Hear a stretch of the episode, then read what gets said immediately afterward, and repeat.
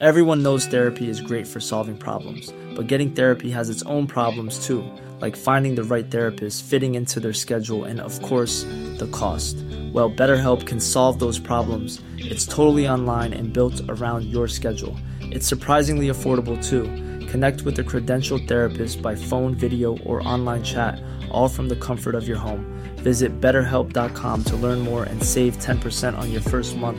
That's BetterHelp, H E L P. Heraldo Podcast, un lugar para tus oídos. Noticias del Heraldo de México. Cerca de las 23 horas del domingo 31 de julio, habitantes de la región cercana al Cerro de la Silla en Monterrey, Nuevo León, reportaron un fuerte estruendo que derivó en un incendio en las zonas conocidas como el Cerro del Peñón y Encinos de la Silla en el municipio de Guadalupe. Hasta el momento no se reportan lesionados.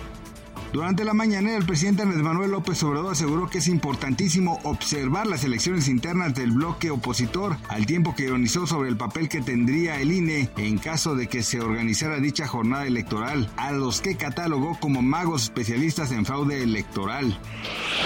En entrevista con el Heraldo de México, Alejandra Macías, directora de investigación del Centro de Investigación Económica y Presupuestaria, señaló que es cierto que la deuda disminuyó de 51 a 46% respecto a lo que se tenía al inicio del sexenio. Sin embargo, en términos absolutos los pasivos no redujeron su monto, sino que crecieron, pues el saldo de la deuda a junio de este año llegó a 13 billones 249 mil 507.4 millones de pesos. Altos funcionarios, uno de la administración de Joe Biden y otro del gobierno taiwanés, dieron a conocer que Nancy Pelosi, presidenta de la Cámara de Representantes de Estados Unidos, visitará Taiwán como parte de su gira por Asia. Esto a pesar de las advertencias de otros funcionarios de la administración Biden, quienes están preocupados por la respuesta de China a una visita de tan alto rango.